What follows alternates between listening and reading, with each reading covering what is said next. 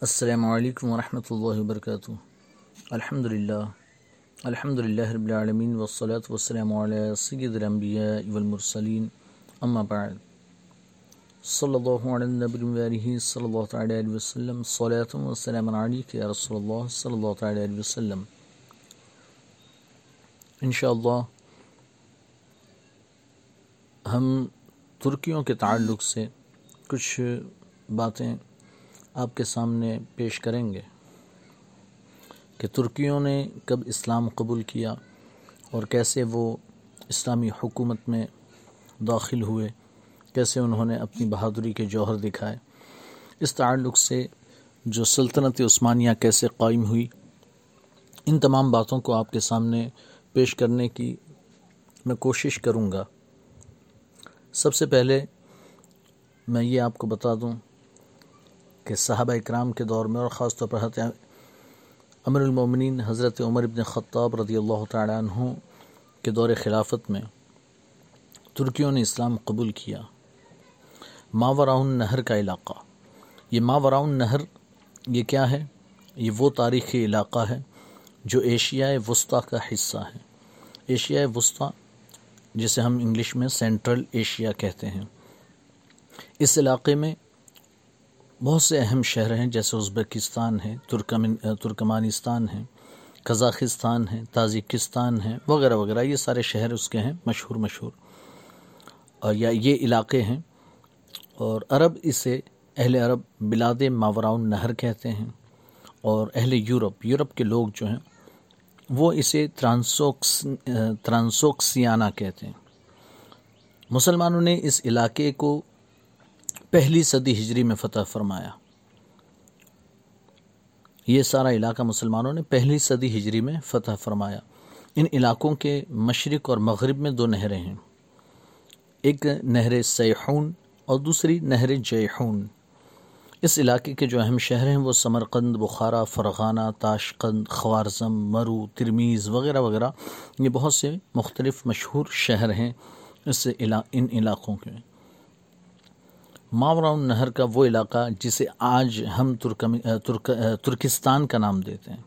وہ علاقہ جسے ہم آج ترکستان کا نام دیتے ہیں، جو ایسٹ میں یعنی کہ مشرق میں، منگولیا اور شمالی چین کی پہاڑیوں یعنی کہ نارتھ چین کی پہاڑیوں سے ملتا ہے۔ مغرب میں، ویسٹ میں، بحر قزوین یعنی کہ کیسپین سی اور شمال یعنی نارتھ میں سائبریا کے میدانی علاقوں سے اور جنوب یعنی ساؤتھ میں بر صغیر ہند و پاک، ہندوستان، پاکستانی بر صغیر سے کہا جاتا ہے، ہندوستان کے پورے علاقے کو۔ اور ایران تک یہ علاقہ پھیلا ہوا ہے، ماوراؤن نہر کا یہ علاقہ۔ اس کے چاروں طرف کا میں نے ذکر کیا۔ اور یہ علاقہ غز خاندانوں کا وطن ہے۔ اس علاقے میں اس خاندان کے بڑے بڑے قبائل آباد تھے، غز خاندان، اس کے بڑے بڑے قبیلے اس علاقے میں آباد تھے اور ترک یا اتراک کے نام سے پہچانے جاتے تھے۔ تو ماوراؤن نہر کا علاقہ جس میں یہ اتراک رہتے تھے، ترک رہتے تھے، اس کے بعد انہوں نے چھٹی صدی عیسوی کے اخیر میں ان قبیلوں نے اپنے وطن اصلی کو چھوڑ کر وہ ایشیائے کوچک کی راہ انہوں نے اختیار کی۔ اس پر انشاءاللہ ہم آگے چل کر اسے میں کچھ بیان کروں گا۔ بہرحال، تو ہجری بائیس، عیسوی سن چھ سو بیالیس۔ ہجری بائیس، عیسوی سن چھ سو بیالیس کو اسلامی فوجوں نے باب کے علاقوں کی طرف پیش قدمی کی۔ یہ باب ایک جگہ کا نام ہے۔ تو ان علاقوں کی طرف پیش قدمی کی تاکہ ان علاقوں کو فتح کریں۔ یہ وہ علاقے تھے جن میں ترک رہتے تھے۔ اسلامی لشکر کے سپاہ سالار عبد الرحمن ابن ربیہ رضی اللہ تعالیٰ عنہ۔ یہ عبد الرحمن ابن ربیہ رضی اللہ تعالیٰ عنہ جو ہیں، یہ باہلی ہیں، انہیں باہلی کہا جاتا ہے، صحابی رسول ہیں۔ امر المومنین حضرت عمر ابن خطاب رضی اللہ تعالیٰ عنہ نے جنگ قادسیہ میں انہیں بھیجا تھا۔ قادسیہ کی جانب جب حضرت عمر نے لشکر روانہ فرمایا تو اس لشکر کا قائد حضرت سعد ابن ابی وقاص رضی اللہ تعالیٰ عنہ کو بنایا اور اسی لشکر میں حضرت عبد الرحمن ابن ربیہ باہلی رضی اللہ تعالیٰ عنہ بھی موجود تھے۔ تو حضرت عبد الرحمن کو اس لشکر میں حضرت عمر نے قاضی منتخب فرمایا اور مال غنیمت کی تقسیم بھی انہی کے حوالے کی گئی۔ اور اس مارک قادسیہ میں آپ نے بڑی بہادری سے جنگ کی۔ پھر حضرت عمر رضی اللہ تعالیٰ عنہ نے آپ کو باب کی جانب روانہ فرمایا۔ اس میں قائد کی حیثیت جو ہے حت سراقہ ابن امر رضی اللہ تعالیٰ عنہ، وہ بھی صحابی ہیں، انہیں بھیجا۔ وہ قائد تھے اور اس لشکر کے جو مقدمت الجیش، لشکر کے آگے جو ایک مختصر سا لشکر ہوتا ہے اس کا امیر حضرت عمر رضی اللہ تعالیٰ عنہ نے حضرت عبد الرحمن ابن ربیہ باہلی رضی اللہ تعالیٰ عنہ کو بنایا۔ اور یہ لشکر جب وہاں پہنچا اور انہوں نے حضرت عبد الرحمن ابن ربیہ جو ہے وہ اس اسلامی لشکر کے سپاہ سالار تھے۔ انہوں نے ترکوں کے سردار شہر براز سے ملاقات کی۔ شہر براز نے عبد الرحمن رضی اللہ تعالیٰ عنہ سے صلح کی درخواست کی اور اس بات کا اظہار کیا کہ وہ ارمن پر یعنی کہ جسے ہم ارمینیا کہتے ہیں، تو ارمینیا پر حملہ کرنے کے لیے اسلامی لشکر میں شریک ہونے کے لیے تیار ہیں، صلح کی درخواست کی۔ عبد الرحمن ابن ربیہ باہلی رضی اللہ تعالیٰ عنہ نے انہیں یعنی کہ وہاں کے جو سردار تھے، بادشاہ تھے، شہر براز، انہیں اپنے قائد سراقہ ابن امر رضی اللہ تعالیٰ عنہ کے پاس بھیج دیا۔ شہر براز نے حضرت سراقہ سے ملاقات کی، ان سے اپنی خدمات پیش کرنے کے سلسلے میں بات کی کہ ہم لشکر اسلام میں شریک ہو کر، شامل ہو کر آپ کے ساتھ مل کر ہم ارمینیا کے خلاف جنگ کریں گے اور اس میں آپ کا ساتھ دیں گے۔ حضرت سراقہ نے ان کی اس پیشکش کو قبول فرمایا اور اس بارے میں ایک عریضہ، ایک درخواست حضرت عمر ابن خطاب رضی اللہ تعالیٰ عنہ جو امیر المومنین تھے، ان کے نام بھیجی۔ اور اس بارے میں انہیں اطلاع دی۔ حضرت عمر فاروق رضی اللہ تعالیٰ عنہ نے بھی حضرت سراقہ کی رائے سے اتفاق کیا اور اس کے بعد مسلمانوں اور ترکوں میں باقاعدہ معاہدہ ہوا اور اس طرح سے اس معاہدے کی وجہ سے مسلمان اور ترک جو ہے، ان کے درمیان آپس میں کوئی جنگ نہ ہوئی، بلکہ یہ دونوں لشکر نے مل کر ارمینیا پر حملہ کیا اور وہاں اسلام کی ترویج و اشاعت ہوئی، وہاں اسلام پھیلنے لگا۔ اس کے بعد اسلامی لشکر فارس یعنی ایران کے شمال مشرقی علاقوں کی طرف بڑھے۔ تو تاکہ مسلمان لشکروں کے ہاتھوں جو ساسانی حکومت ختم ہو چکی تھی، تو اب ان کے علاقوں میں بھی اللہ تبارک و تعالیٰ کی دعوت عام کی جائے۔ اللہ رسول صلی اللہ تعالیٰ علیہ وسلم کی کے پیغام کو وہاں تک پہنچایا جائے، اسلام کی ترویج و اشاعت کی جائے۔ یہ وہ علاقے تھے جو شمال کی طرف اسلامی لشکر کے راستے میں سب سے بڑی رکاوٹ رکاوٹ تھے۔ جب صلح کے معاہدے معاہدہ ہو گیا تو یہ تمام رکاوٹیں، مشکلات ختم ہو گئی۔ تو ان علاقوں اور ملکوں تک پہنچنے کی راہ ہموار ہو گئی، راستہ صاف ہو گیا۔ اور ترکوں اور مسلمانوں کے درمیان ربط اور ضبط پیدا ہو گئے۔ آپس میں میل جول پیدا ہو گیا۔ ترک یہ اسلامی تعلیمات سے بہت متاثر ہوئے۔ ترکیوں نے جب مسلمانوں کو دیکھا، ان کے اخلاق و کردار کو دیکھا، ان کی عبادات کو دیکھا، ان کی دینی تعلیمات سے جب وہ واقف ہوئے، بہت متاثر ہوئے اور اسلام قبول کر کے، اسلام کی اشاعت اور دین اسلام کے غلبے کے لیے مجاہدین کی صفوں میں شامل ہو گئے۔ تو اب یہاں سے ترکی بھی مسلمان ہو گئے اور مسلمان لشکر میں مسلمان ہو کر شریک ہو گئے۔ خلیف راشد حضرت عثمان غنی رضی اللہ تعالیٰ عنہ کے دور خلافت میں تبرستان کا پورا علاقہ فتح ہوا۔ ہجری اکتیس کو اسلامی لشکر دریائے جیحون سے پار اترا اور ماوراؤن نہر کے علاقے میں پڑاؤ کیا۔ ماوراؤن نہر میں نے پہلے ہی بتا دیا کہ کس علاقے کو کہتے ہیں۔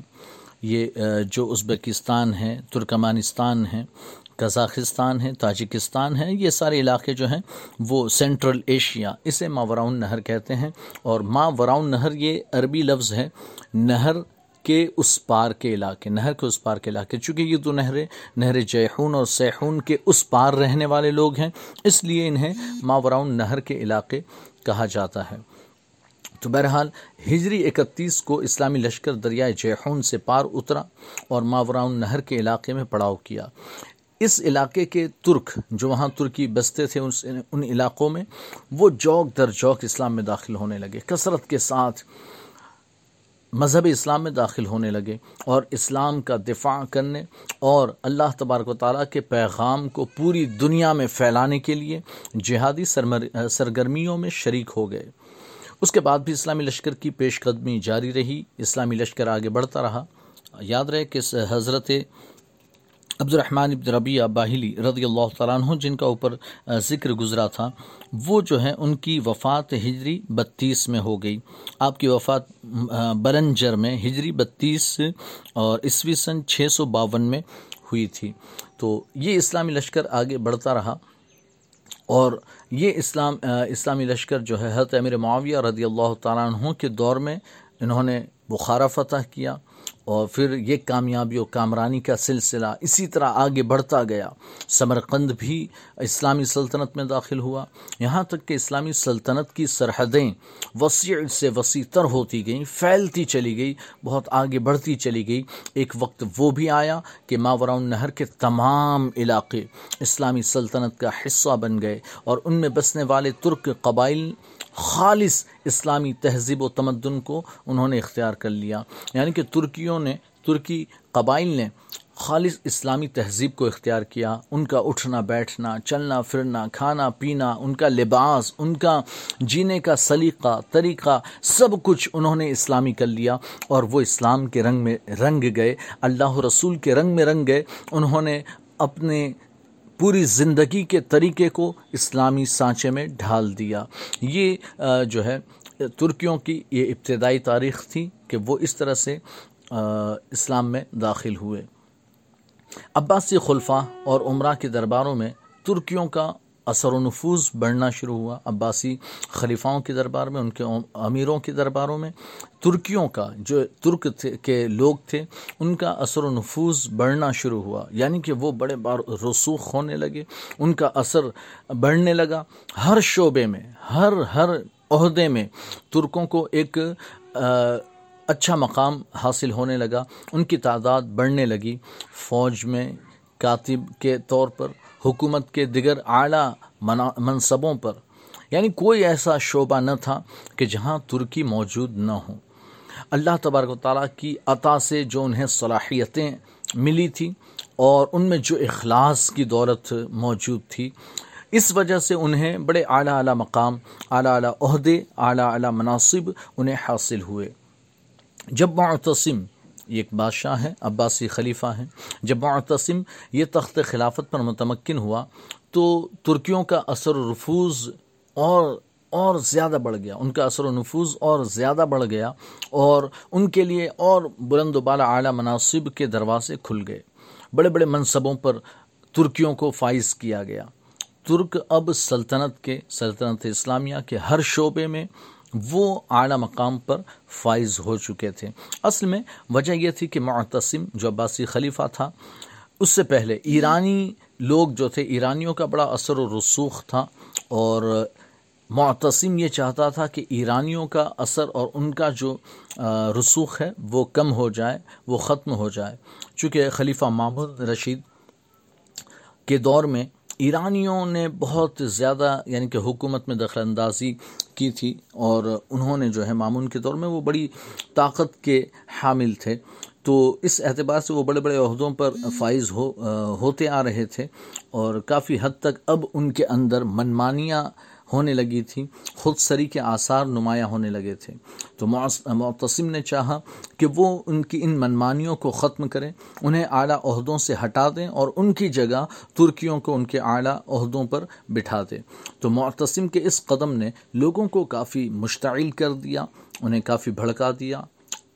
عوام الناس یعنی عام لوگ اور لشکر کہ سپاہی ان دونوں میں بے چینی پھیل گئی۔ یہ وجہ تھی کہ معتصم نے اپنے لیے ایک نئے شہر کی بنیاد رکھی، جہاں اس کی ذاتی فوج، خود کی اپنی ذاتی پرائیویٹ فوج اور اس کے جو مددگار تھے، ان کے لیے اس نے رہائشی مکانات تعمیر کروائے اور یہ نیا شہر سامرا کے نام سے موسوم کیا جاتا تھا۔ یہ بغداد سے ایک سو پچیس کلومیٹر دور تھا۔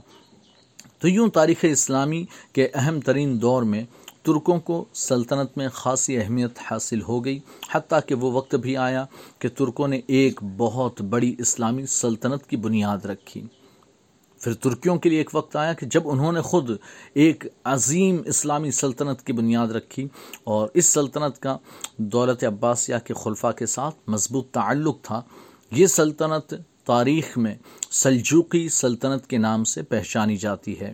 دولت سلجوکیہ کا قیام کیسے ہوا؟ ان کے کیا حالات تھے؟ اور آگے کے کیا حالات ہیں؟ انشاءاللہ وہ بھی اگلے ایپیسوڈ میں آپ کے سامنے میں پیش کروں گا۔